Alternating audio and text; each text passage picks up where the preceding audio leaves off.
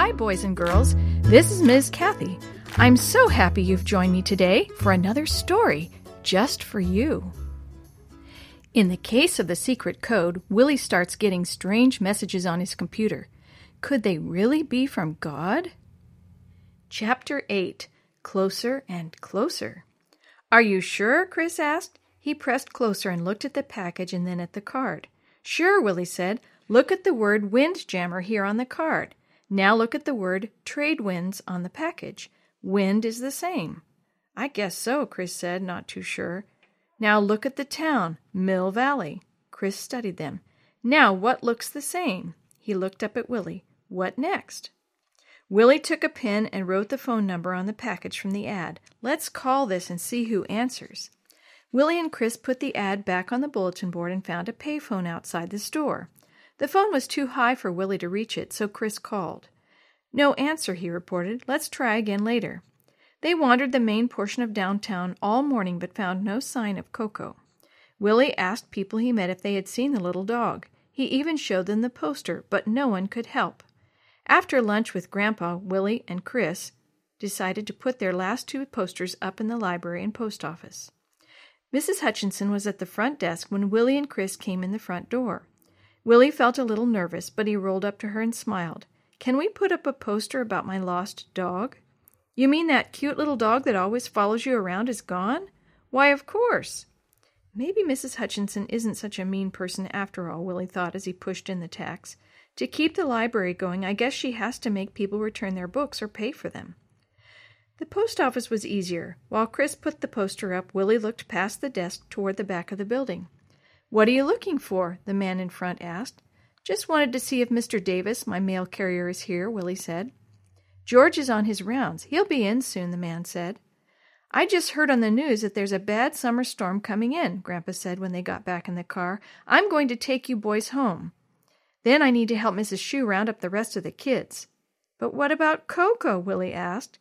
Coco will just have to take care of himself for a little while longer, Grandpa said. Maybe Coco is already home, Chris said hopefully. Coco wasn't there. Want to try that phone number again? Chris asked. Willie lifted the phone and dialed the number from the ad. He listened while the phone rang once, then clicked. Suddenly he heard a high pitched squeal. Willie held the phone away from his ear. What's that? he said. Chris leaned forward and listened. It's the sound a modem makes. He grabbed the phone and hung up. What are you doing? Willie asked. Chris rushed to the computer and turned it on. It's a modem, get it? Someone, G period, O period, D period, if you are right, is using their modem to get into the bulletin board. Willie's eyes widened. So they're on the bulletin board right now. Want to talk screen to screen with the mystery person? Chris asked.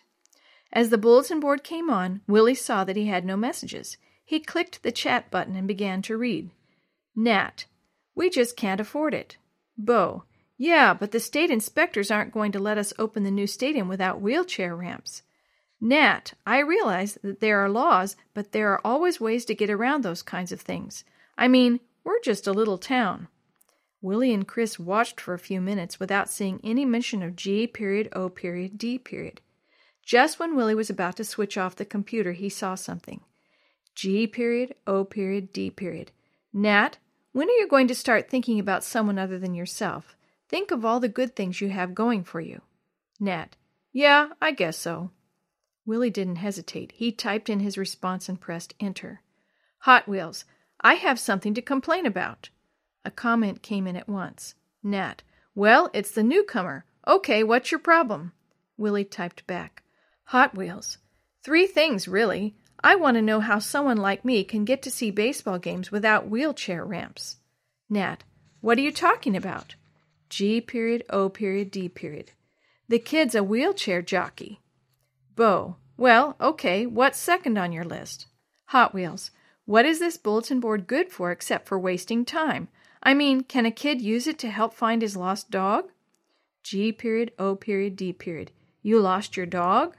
Hot Wheels. The posters are all over town. Bo. Yeah, I think I remember seeing one today. Real sorry, kid. G period, O period, D period. Well, I think letting us know is a good start. What's number three? Hot Wheels. Number three is Who are you guys, really? How does one get to talk to G period O period D period face to face? Willie's face felt hot as he waited for a response. Finally it came. Nat. Ho, ho, ho. That's a good one. Smiley face. Bo. Tough luck, kid. G period O period D period.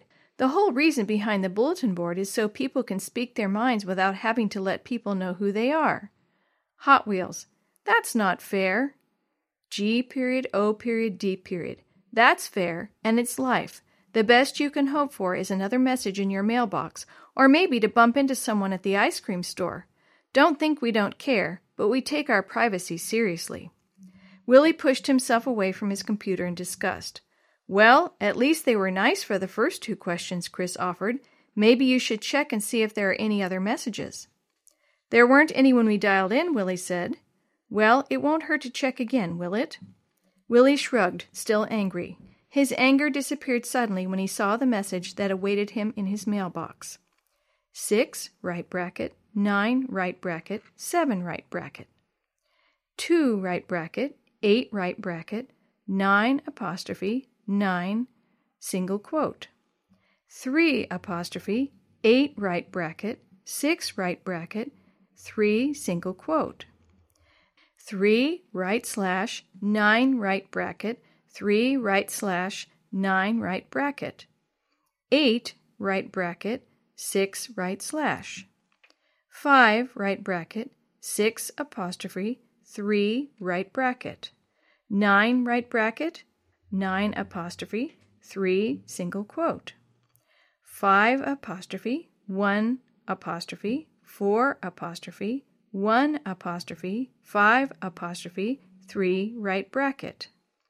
3 apostrophe, 9 right bracket, 2 right bracket, 6 right slash. 5 right bracket, 6 apostrophe, 3 right bracket. 2 apostrophe, 5 right bracket, 4 right bracket, 3 right bracket, 3 right bracket, 5 right bracket, period.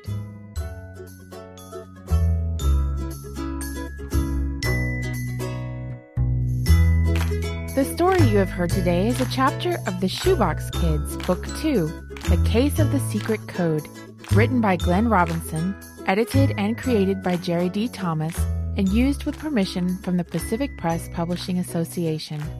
If you're interested in any other books published by the Seventh day Adventist Church, please visit AdventistBookCenter.com or call 1 800 765 6955.